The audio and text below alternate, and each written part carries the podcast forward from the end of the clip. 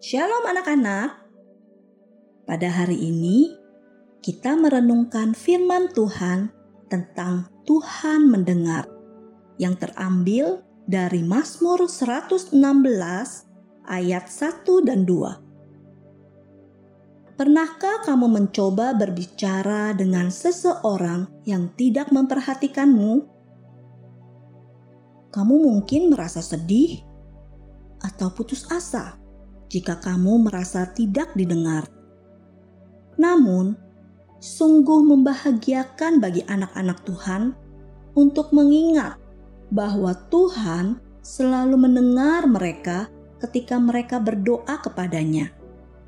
Dia tidak pernah terlalu sibuk untuk mendengarkan anak-anaknya, dan dia tidak pernah tidak tertarik dengan apa yang anak-anak Tuhan katakan. Tidak peduli jam berapa hari itu atau di mana kamu berada, Tuhan selalu mendengar kamu. Namun, kadang-kadang Tuhan adalah orang terakhir yang dikunjungi orang Kristen ketika mereka mengalami masalah. Bukannya pergi ke Tuhan, sering kali kita mengeluh dan marah-marah, atau kita pergi ke teman kita yang belum percaya untuk menceritakan masalah kalian dan bertanya kepada mereka, bagaimana supaya bisa keluar dari masalah kita.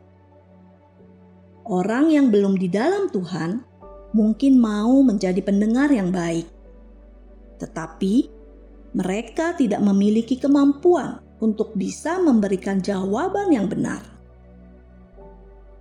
Siapa orang yang kamu datangi ketika kamu merasa sedih, atau ketika kamu memiliki kebutuhan, atau ketika kamu tidak tahu apa yang harus dilakukan saat ada masalah?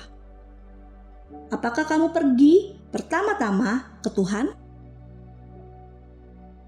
Anak-anak, Tuhan siap mendengar setiap keluh kesahmu, kesedihanmu, keluhanmu, kemarahanmu. Dia mendengar dan dia akan menolongmu. Penulis Mazmur tahu dan percaya akan hal ini.